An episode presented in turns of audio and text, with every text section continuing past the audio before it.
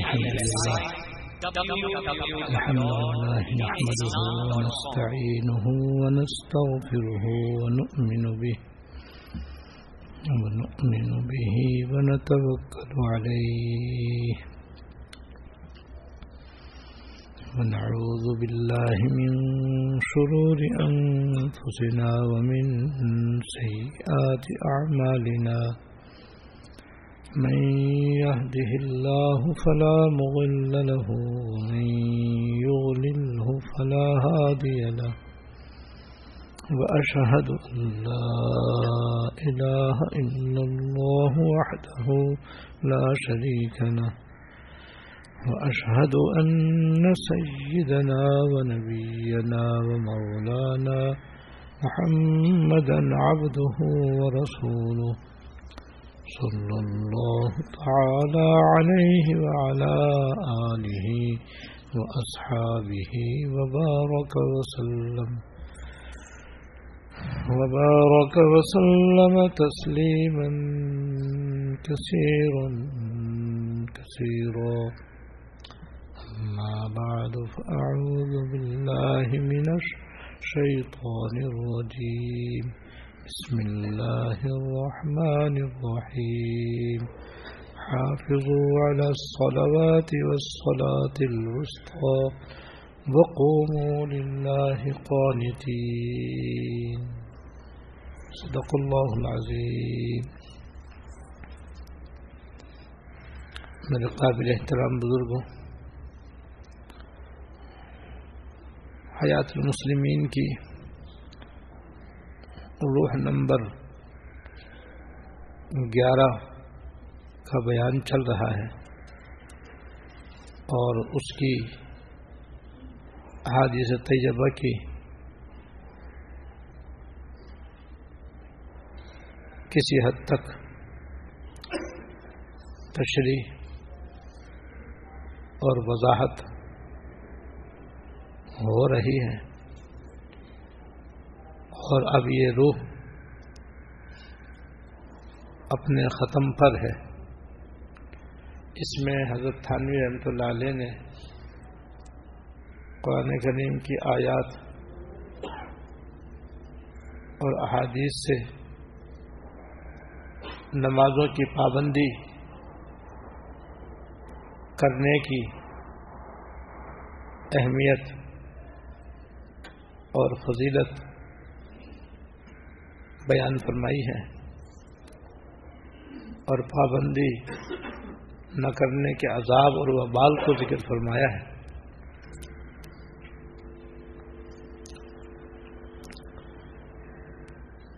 اس سلسلے کی حدیث نمبر دس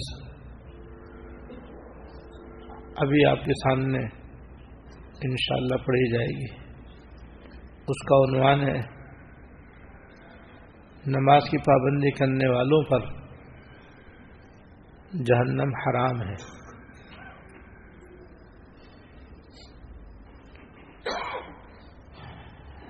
حضرت حنزلہ رضی اللہ تعالی عنہ سے روایت ہے کہ میں نے رسول اللہ صلی اللہ علیہ وسلم کو یہ فرماتے ہوئے سنا۔ کہ جو شخص پانچوں نمازوں کی محافظت کرے۔ یعنی ان کا رکو اور سجدہ صحیح طریقے سے ادا کرے اور نمازوں کو وقت پر پڑھے۔ یعنی قضا نہ کرے۔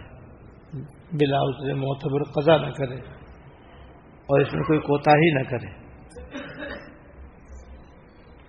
اور اس کا اعتقاد بھی رکھے کہ تمام نمازیں اللہ تعالیٰ کی طرف سے برحق ہے فرض ہیں اور ضروری ہیں۔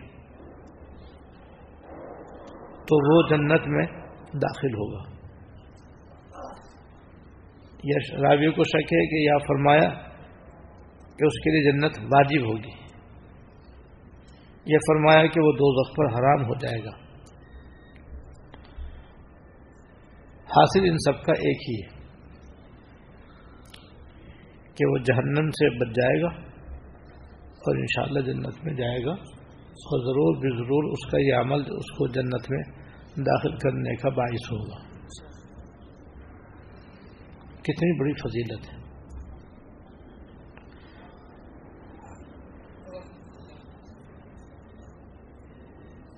اس میں جو پہلی بات ارشاد فرمائی ہے وہ یہ ہے جو پانچ نمازوں کی حفاظت کرے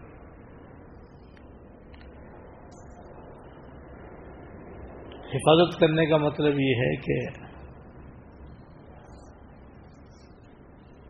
ان پانچوں نمازوں کو آرام اور اطمینان سے ادا کریں۔ ان کا رکو سجدہ ٹھیک ٹھیک ادا کریں۔ یعنی نماز بھی پڑھے اور نماز کو خوش و خزو کے ساتھ بھی پڑھے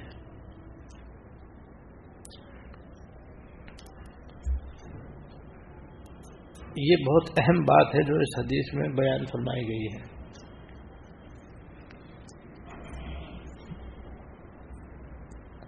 اور ہماری ایک بہت بڑی کوتاہی اور غفلت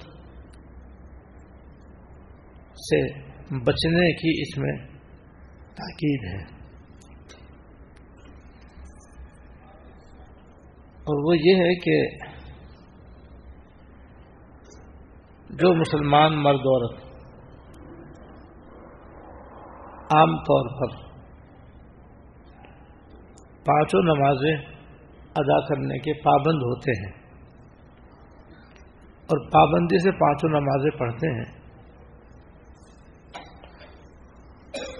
ایسے خواتین حضرات میں سے بعض مسلمان مرد عورت ایسے ہوتے ہیں کہ نماز میں ان کا رکو سجدہ صحیح نہیں ہوتا بلکہ نماز میں چار ارکان میں ان سے بہت زیادہ کوتاہی ہوتی ہے جس کو فوری طور پر توجہ دے کر دور کرنے کی ضرورت ہے۔ ایک رکو میں، دوسرے قومے میں، تیسرے سجدے میں، چوتھے جلسے میں۔ ان چار میں سے رکو اور سجدت و فرض قوما اور جلسہ واجب ہے۔ رکو سے جب سیدھے کھڑے ہوتے ہیں، اسے قوما کہتے ہیں۔ یہ واجب ہے۔ پہلے سجدے سے جب بیٹھتے ہیں، تو اس کو جلسہ کہتے ہیں۔ یہ بھی واجب ہے۔ تو ان چار ارکان کی ادائیگی میں بعض مسلمانوں سے بہت زیادہ کوتاہی ہوتی ہے اور وہ ان کو صحیح طریقے سے ادا نہیں کرتے۔ بالخصوص وہ مسلمان مرد عورت جو جلدی جلدی نماز پڑھنے کے عادی ہوتے ہیں، ان سے بہت زیادہ ان میں کوتاہی ہوتی ہے۔ اور اصل کوتاہی اور غفلت اور لاپرواہی یہی ہے کہ نماز کو جلدی جلدی پڑھا جائے۔ آرام اور اطمینان سے ادا نہ کیا جائے۔ خوش و خزو کے ساتھ نماز کو نہ پڑھا جائے۔ تو جو مسلمان مرد عورت نماز جلدی جلدی پڑھتے ہیں انہی سے یہ کوتاہی زیادہ ہوتی ہے۔ جبکہ ان چاروں کو آرام و اطمینان سے ادا کرنا بہت ضروری ہے۔ نہ ادا کرنے کی صورت میں بڑی سخت سخت وعیدیں ہیں۔ چنانچہ ایک حدیث میں کہ بدترین چور وہ ہے جو نماز میں چوری کرے۔ بدترین چور وہ ہے جو نماز میں چوری کرے۔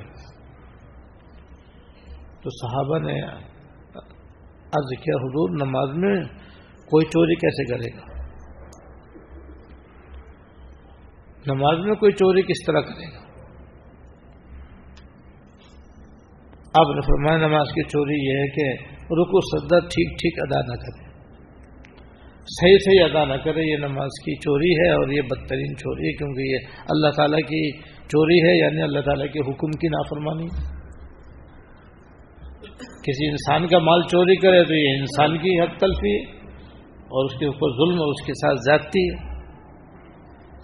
اور نماز میں رکو سدا سے یہ نہیں ادا کرنا، یہ اللہ تعالیٰ کی حق تلفی۔ ہے اور اللہ تعالیٰ کی نافرمانی ہے، اس لیے نماز کی یہ کوتاہی کرنے والا بدترین چور ہے۔ تو انسان کا مال چورانا بھی چوری ہے، وہ بھی حرام ناجائز ہے۔ اور اللہ تعالیٰ کے حکم کی نافرمانی ہے، اور نماز خراب کرنا، یہ اللہ تعالیٰ کی کھلم کھلا نافرمانی ہے، اس لیے یہ بدترین چوری۔ تو دیکھیے رکو صحیح طریقے سے، سجدہ صحیح طریقے سے ادا نہ کرنے کو بدترین چور فرمایا ہے اس حدیث میں۔ جو بہت بڑی وعید ہے۔ ایسی دوسری حدیث میں ہے کہ جو شخص نماز جلدی جلدی پڑھتا ہے اور رکو سدا بھی سے ایسی نہیں ادا کرتا ہے، تو جب وہ نماز سے فارغ ہوتا ہے، تو اس کی نماز سے بدعا دیتی بھی جاتی ہے۔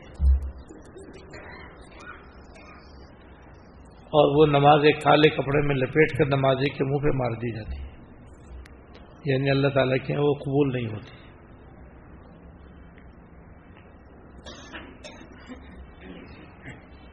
ایسی ایک مرتبہ سرکار دو عالم صلی اللہ علیہ وسلم مسجد میں تشریف فرما تھے کہ ایک صاحب آئے اور انہوں نے آ کر کے جلدی جلدی نماز پڑھی اور نماز سے فارغ ہو کر کے آپ کی خدمت میں حاضر ہوئے، اسلام عرض کیا۔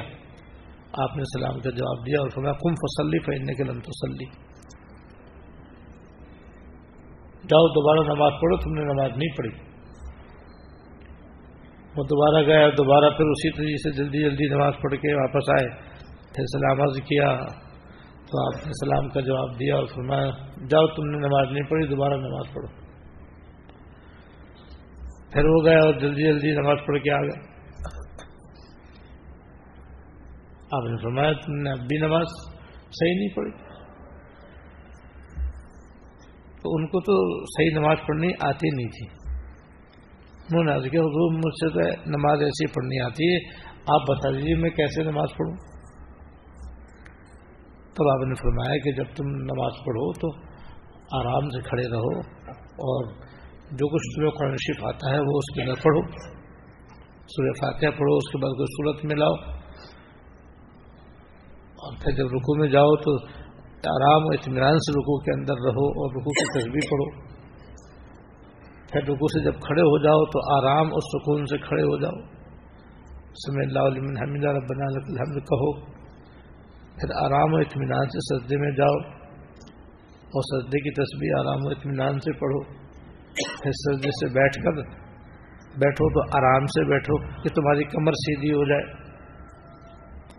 پھر دور سجدہ کرو۔ تو آرام و اطمینان سے سجدہ ادا کرو۔ سجدے کی تصویر آرام و اطمینان سے ادا کرو۔ اس طرح ساری نماز آرام اور اطمینان سے پڑھو۔ جلدی جلدی نہ پڑھو۔ دیکھو، ان احادیث کے اندر جلد جلدی نماز پڑھنے پر وعید ہے اور آرام و اطمینان سے پڑھنے کی تاکید اور تعلیم ہے۔ یہی اس حدیث کا ہی مطلب ہے۔ کہ تم پانچوں نمازوں کی حفاظت کرو یعنی رکو سجدہ وغیرہ آرام آرام سے کرو۔ تو چار جگہ عام طور پر کوتاہی ہوتی ہے۔ قیام میں اور قاعدے میں اتنی کوتاہی نہیں ہوتی۔ کیونکہ اس میں تو پڑھنا ہی اتنا پڑتا ہے کہ آدمی کو کسی حد تک اس میں آرام سے کھڑا ہونا ہی پڑتا ہے۔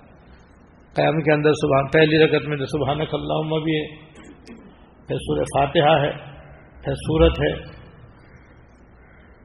اس میں کچھ نہ کچھ آدمی کا وقت لگ ہی جاتا ہے۔ لیکن یہاں بھی صبح نق اللہ الحمد شریف صورت آرام آرام سے پڑھنی چاہیے۔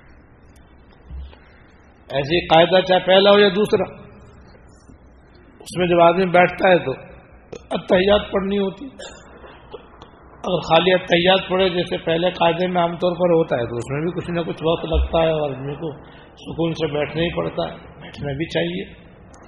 اور آخری قاعدہ ہو تو اس میں شریف اور دعا پڑھ کر سلام پھیرنا ہوتا ہے، تو اس میں بھی کچھ نہ کچھ وقت لگتا ہے۔ اس لیے قاعدے میں اور قیام میں اتنی کوتاہی نہیں ہوتی۔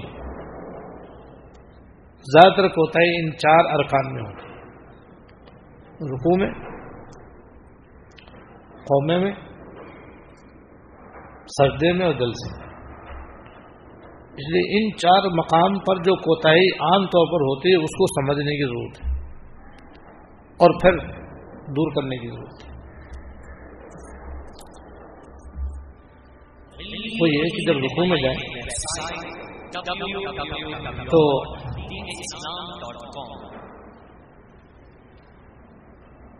رکو کے اندر آرام سے اچھی طرح جھکے اتنے جھکیں کہ دونوں ہاتھ گھٹنوں پر آ جائیں۔ اور پھر جو رکو کی مصنون حیات ہے، اس کو اپنائیں۔ اور پھر آرام و اطمینان سے کم از کم تین مرتبہ سبحان ربی العظیم کا ہے کیونکہ رکو کے اندر حضرات علماء کرام نے تین درجے بیان فرمائے ہیں۔ ایک فرض، ایک واجب، ایک سنت۔ اسی طرح قومے میں، اسی طرح سجدے میں، اسی طرح جلسے میں۔ اور فرض کا مطلب یہ ہوتا ہے کہ چاہے جان کر چھوڑ دے یا بھول کر چھوڑ دے، نماز نہیں ہوگی۔ اور واجب کا حکم یہ ہے کہ اگر جان کر چھوڑ دے تو نماز نہیں ہوگی۔ بھول کر چھوڑ دے تو سیدھا سا واجب ہوگا سیدھا سا کر لے گا تو نماز ہو جائے گی، ورنہ نماز کا لوٹانا واجب ہوگا۔ سنت یہ ہے کہ اگر وہ چھوٹ جائے تو نماز ہو جائے گی۔ بھول سے چھوٹ جائے تو کوئی گناہ بھی نہیں، لیکن جان کر چھوڑ دے تو بری بات۔ اس میں نماز کا کمال ختم ہو جاتا ہے اور نمازی قابل ملامت ہوتا ہے۔ لہذا سنت بھی اہتمام سے ادا کرنی چاہیے تاکہ نماز کامل ہو اور قابل قبول ہو۔ تو رکو کے اندر پہلا درجہ جو فرض ہے وہ یہ ہے کہ جب قیام سے آدمی جھکتا ہے تو ایک حرکت کرتا ہے آدمی جھکنے کی۔ اور پھر رکو میں جا کر کے وہ حرکت ختم ہوتی ہے۔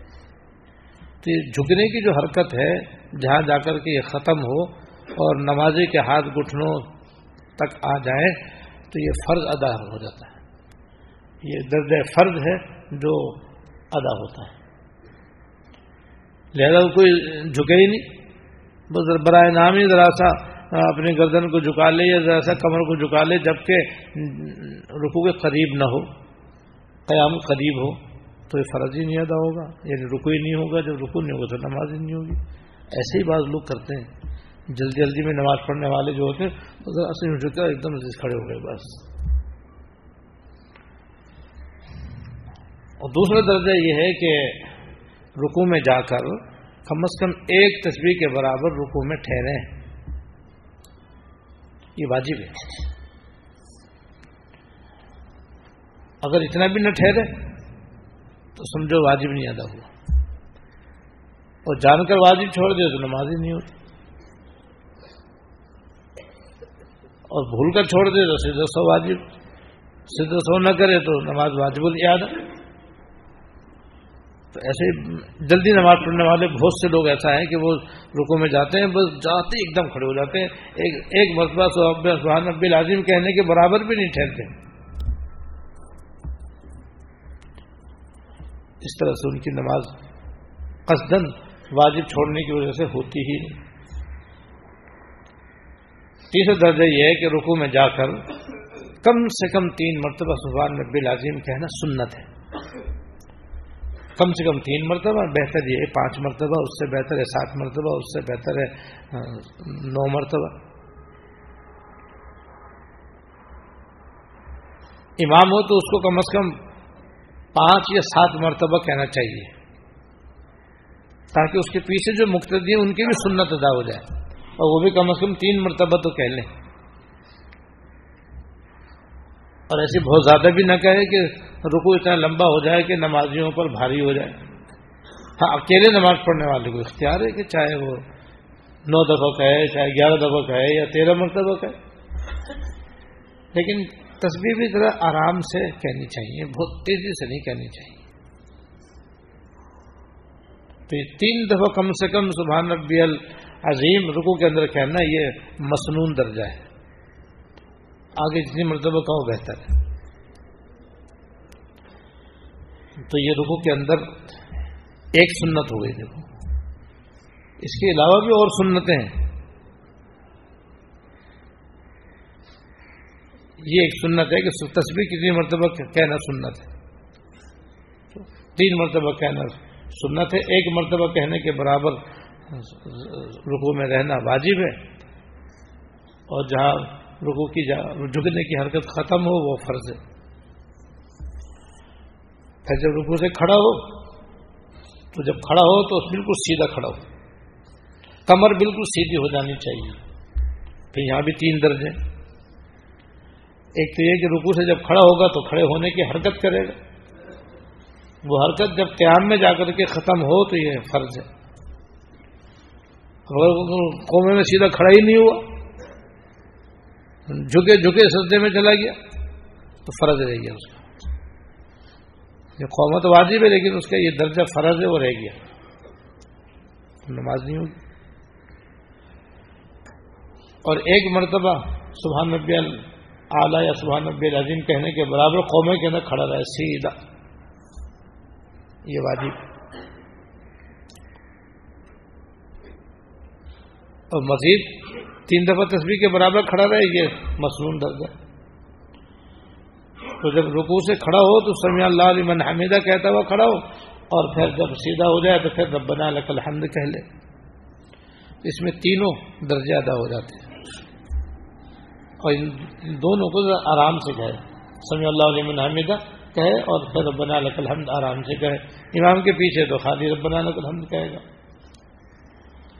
اور ایک کلمہ اگر پڑھ لیا کرے تو بہت ہی اچھا ہے، وہ ہے حمدن کثیرن طیبہ مبارکن فی۔ ربنا لک الحمد کے بعد حمدن کثیرن طیبہ مبارکن فی کہے تو اس سے تینوں درجے ادا ہو جائے۔ فرض بھی، واجب بھی، مصنون بھی۔ تینوں درجے ادا ہو جائیں گے اور یہ ہر نماز میں پڑھنا جائز ہے۔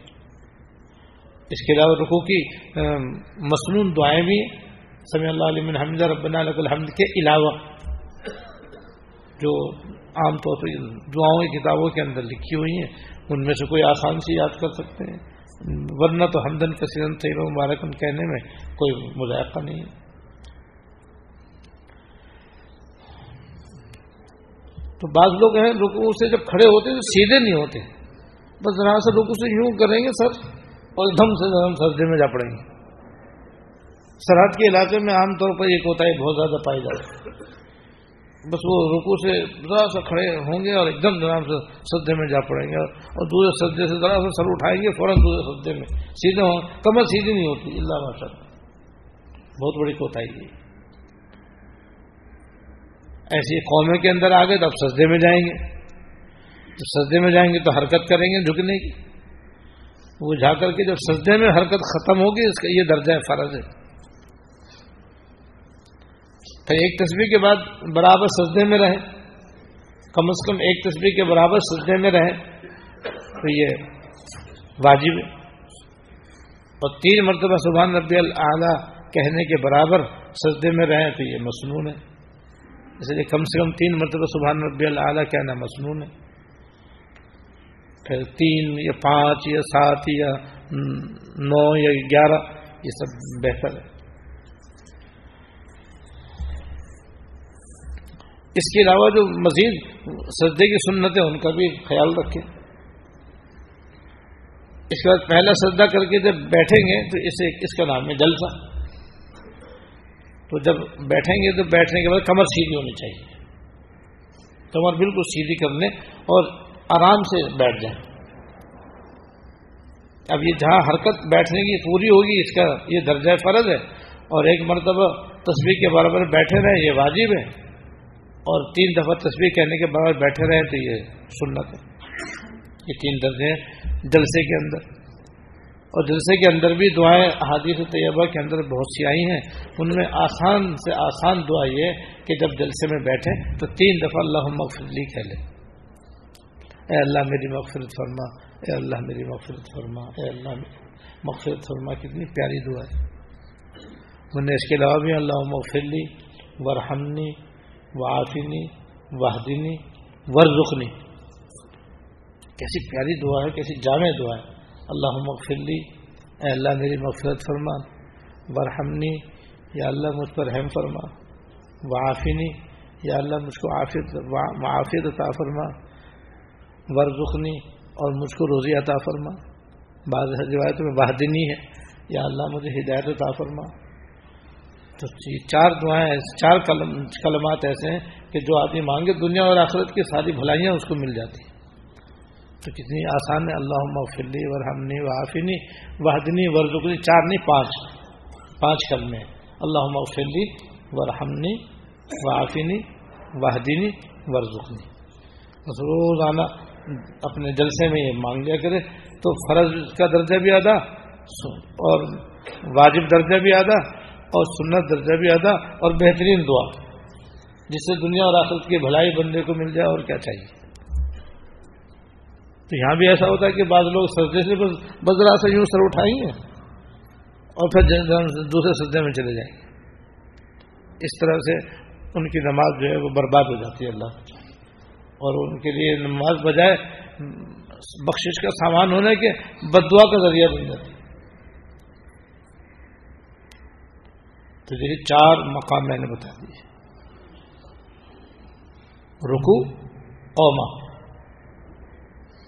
سجدہ، جلسہ۔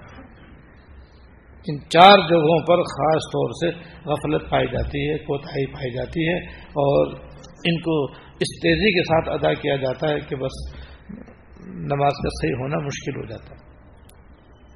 اس لیے ان چار جگہوں پر خاص طور سے ہمیں دھیان رکھنا چاہیے کہ ان میں جو مصنون درجہ ہے وہ ادا ہو جائے۔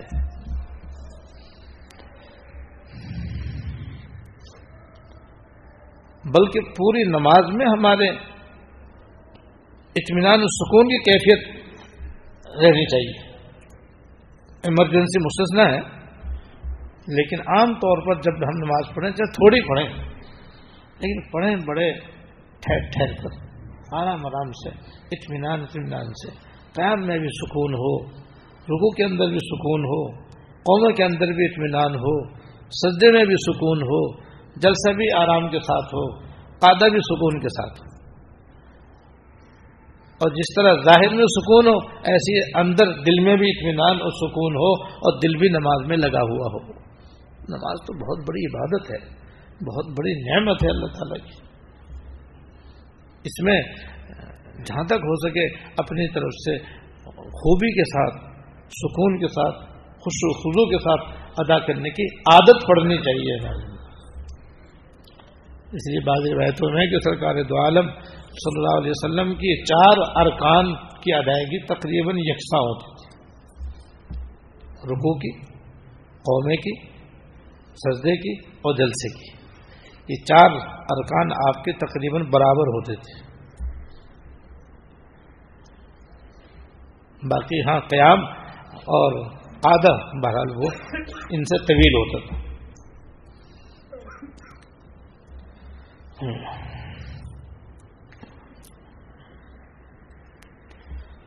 پہلی بات اس حدیث میں یہ بتلائی گئی ہے کہ رکو سجدے کی آدمی حفاظت کرے۔ یعنی ان کو آرام اور سکون اور اطمینان سے ٹھیک ٹھیک ادا کرنے کا اہتمام کرے۔ اور دوسری بات یہ بہن فرمایا کہ وقت پر ادا کرنے کا اہتمام کرے یعنی قضا نہ ہونے دے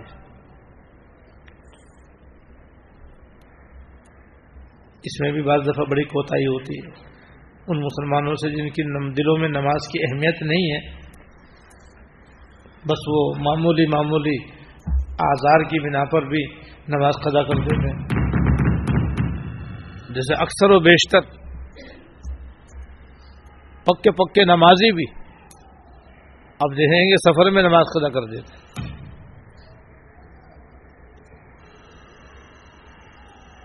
بس میں بیٹھنے والے، ویگن میں بیٹھنے والے، ٹرین میں بیٹھنے والے، جہاز میں بیٹھنے والے۔ بیشتر مسلمان ایسے کہ نماز کا وقت آتا ہے تو نماز نہیں پڑھتے۔ حالانکہ وہاں بھی نماز فرض ہے۔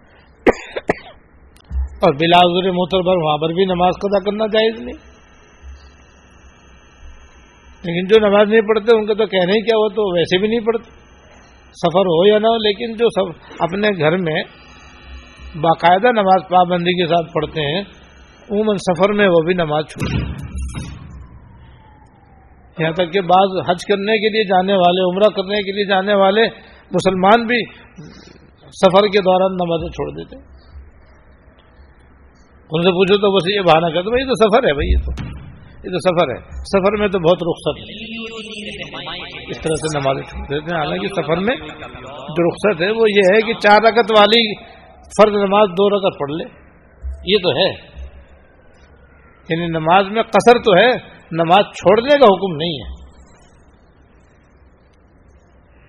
ایسی شادی بیاہ کے اندر بھی عام طور پر آپ دیکھیں گے کہ بہت سے پابندی سے نماز پڑھنے والے، مرد پابندی سے نماز پڑھنے والی عورتیں جب کسی شادی بیاہ میں شادی ہوتی ہیں شریک ہوتی ہیں، تو وہ نمازیں چھوڑ دیتی، اور نمازیں قضا کر دیتی۔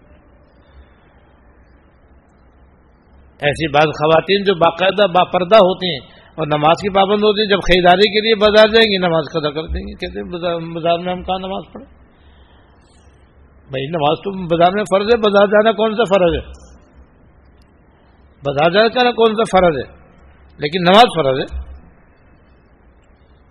یہاں تک حکم ہے کہ اگر کوئی عورت کسی مجمع میں ہے اور وضو نہیں ہے اس کا، وضو کرنا پڑے گا اس کو۔ بغیر وضو کے تو ظاہر نماز ہوگی نہیں۔ تو حکم یہ ہے کہ چہرہ کھول کر اپنا وضو کرے۔ اس کی وجہ سے چہرہ کھولنا پڑے، چہرہ کھولے، ہاتھ کھولنے پڑے، ہاتھ کھولے ہاتھ کھولے، وضو کرے اور وضو کر کے نماز پڑھے، چاہے چہرہ کھولنا پڑے، ہاتھ کھولنے پڑے، اگر وہ گنےگار نہیں ہوگی، کوئی دیکھے گا تو وہ گنےگار ہوگا۔ چہرہ کوئی عورت یہ نہیں کہہ سکتی، صاحب، میں اگر وضو کرتی تو میرے تو چہرہ کھلتا۔ میں بے پردہ ہو جاتی۔ بے پردہ ہونے کا حکم ہے وہاں کہ بے پردے کا بے پردہ ہونا گورا کرے، نماز پدا کرنا جائز نہیں۔ اب چاہے مسجد میں وضو کرنا پڑے، یا کسی دکان کے بیسن پہ وضو کرنا پڑے۔ ورنہ اپنے ساتھ پانی کی بوتل لے کے جاؤ، پانی کوڑا لے کر کے جاؤ۔ جب نماز کا وقت آئے تو پھر جہاں بھی موقع ملے وہاں بیٹھ کے اپنا وضو کرو۔ چاہے چہرہ کھولنا پڑے، چاہے ہاتھ کھولنے پڑے۔ لیکن نماز قدا کرنا جائز نہیں ہے۔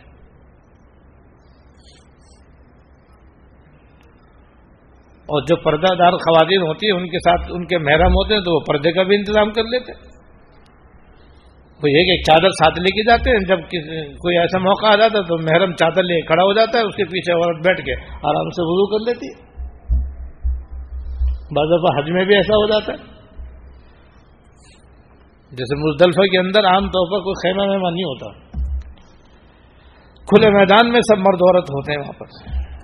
وہاں غسل خانے بھی ہوتے ہیں، بیت الخلا بھی ہوتے ہیں، اس میں بھی جا کے وضو ہو سکتا ہے، جیسے سنجا ہو سکتا ہے، وہاں وضو بھی ہو سکتا ہے۔ اور نہ ہو تو پھر باہر بھی آڑ وغیرہ مل جاتی ہے کسی بس کے پیچھے آدمی وضو کر لے، کسی ٹیلے کے پیچھے بیٹھ کے وضو کر لے، اور کچھ نہیں، تو اپنے محرم سے کہ وہ اپنا چادر لے کے کھڑا ہو جائے۔ نہ ہو تو بھائی حکم یہ ہے کہ بھائی، چاہے چہرہ کھولنا پڑے، بے پردگی ہو تو ہو، لیکن نماز چھوڑنا جائز نہیں تو بازار کی خریداری کوئی فرض نہیں ہے۔ یہ مردوں کی ذمہ داری یہ ہو جائے، لیکن عورتوں کو اگر جائیں تو پھر ان کے لیے ضروری ہے اپنے وقت نماز پڑھیں باوضو رہیں یا پھر وضو کریں۔ نماز قدا کرنا جائز نہیں۔ ایسی معمولی معمولی بیماریوں میں جس میں آدمی نماز پڑھنے کی قدرت رکھتا ہے، اچھے خاصے نمازی نماز چھوڑ دیتے۔ یہاں تو حکم ہے کہ اگر مریض اپنی تکلیف کی وجہ سے نماز کی طرف اس کی توجہ نہیں تو گھر والوں کو حکم ہے کہ وہ توجہ دیں اس کو، متوجہ ہوں کہ بھائی آپ نماز پڑھ لیں بھائی۔ لیکن ایسے موقع پر گھر والے بھی خاموش ہو جاتے ہیں کہ بھائی بڑی تکلیف ہے، بھائی بڑی تکلیف ہے، اس تکلیف میں کیا ہم کیا کہیں ان سے نماز پڑھنے کے لیے ان کو اور بھی تکلیف ہوگی؟ ارے نماز چھوڑنے کی تکلیف اس سے بڑی تکلیف ہے۔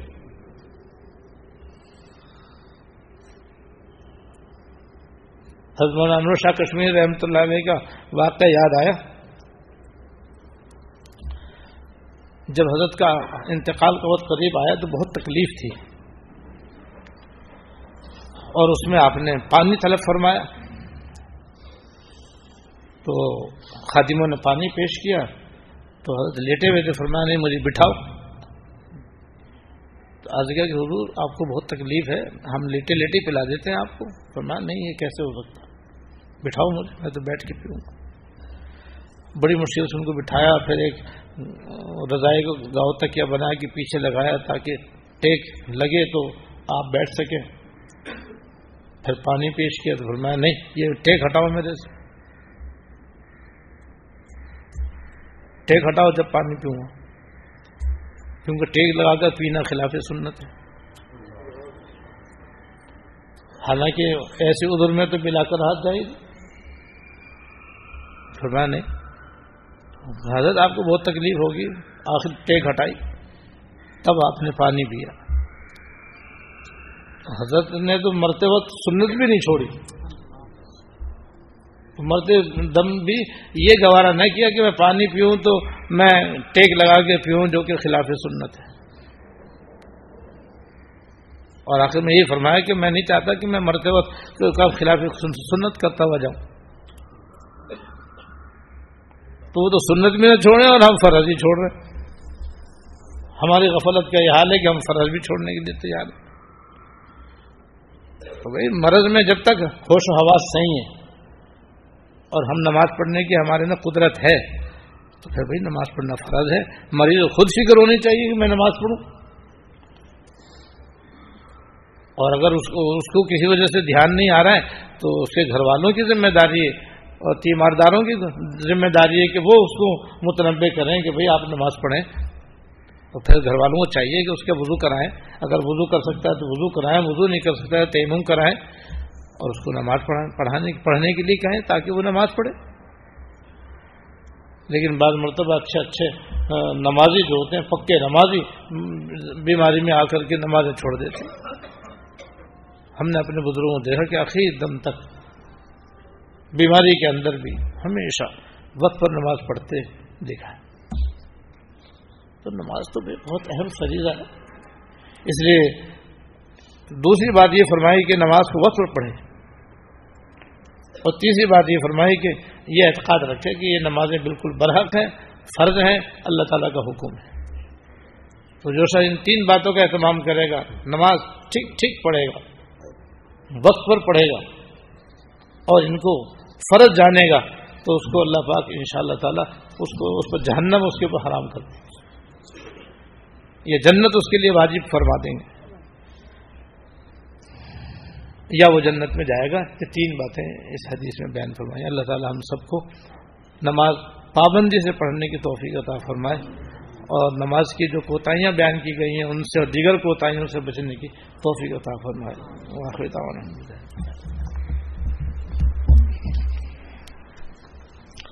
اللہ الحمد۔ اللہ نحسی سنان علیک، انت کما سنیت علی نفسک۔ اللهم لك الحمد لا نحصي ثناء عليك أنت كما اثنيت على نفسك. اللهم صل على سيدنا ومولانا محمد وعلى آل سيدنا ومولانا محمد وبارك وسلم. ربنا ظلمنا أنفسنا وإن لم تغفر لنا وترحمنا لنكونن من الخاسرين. ربنا ظلمنا أنفسنا وإن لم تغفر لنا وترحمنا لنكونن من الخاسرين. ربنا هب لنا من ازواجنا وذرياتنا قرة اعين واجعلنا للمتقين اماما اللهم اغفر لنا وارحمنا وعافنا واعف عنا.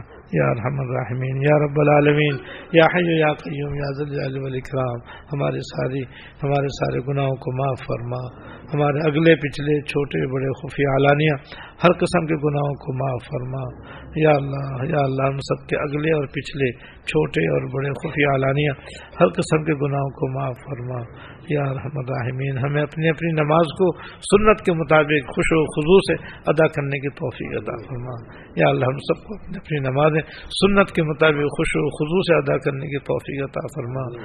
اپنی نمازوں کا رکو سجدہ قوما جلسہ صحیح صحیح ادا کرنے کی توفیق عطا فرما۔ یا اللہ یا اللہ، اپنی نماز کی ساری کوتاہیوں کو دور کرنے کی توفیق عطا فرما۔ دائمن دائمن نمازیں پابندی سے پڑھنے کی توفیق عطا فرما۔ باجماعت ادا کرنے کی توفیق عطا فرما۔ یا الحم الرحمین اب تک جو غلطیاں ہو گئی اپنی رحمت سے معاف فرما۔ یا اللہ، ہمیں اپنی نمازوں کی اصلاح کرنے کی توفیق عطا فرما۔ اور دیگر اپنے ظاہر و باطن کی اصلاح کی فکر عطا فرما۔ یا اللہ، دنیا اور آخرت میں ہر لمحہ عافظ عطا فرما۔ ہماری چھوٹی بڑی ساری بیماریوں کو دور فرما، ساری پریشانیوں کو دور فرما۔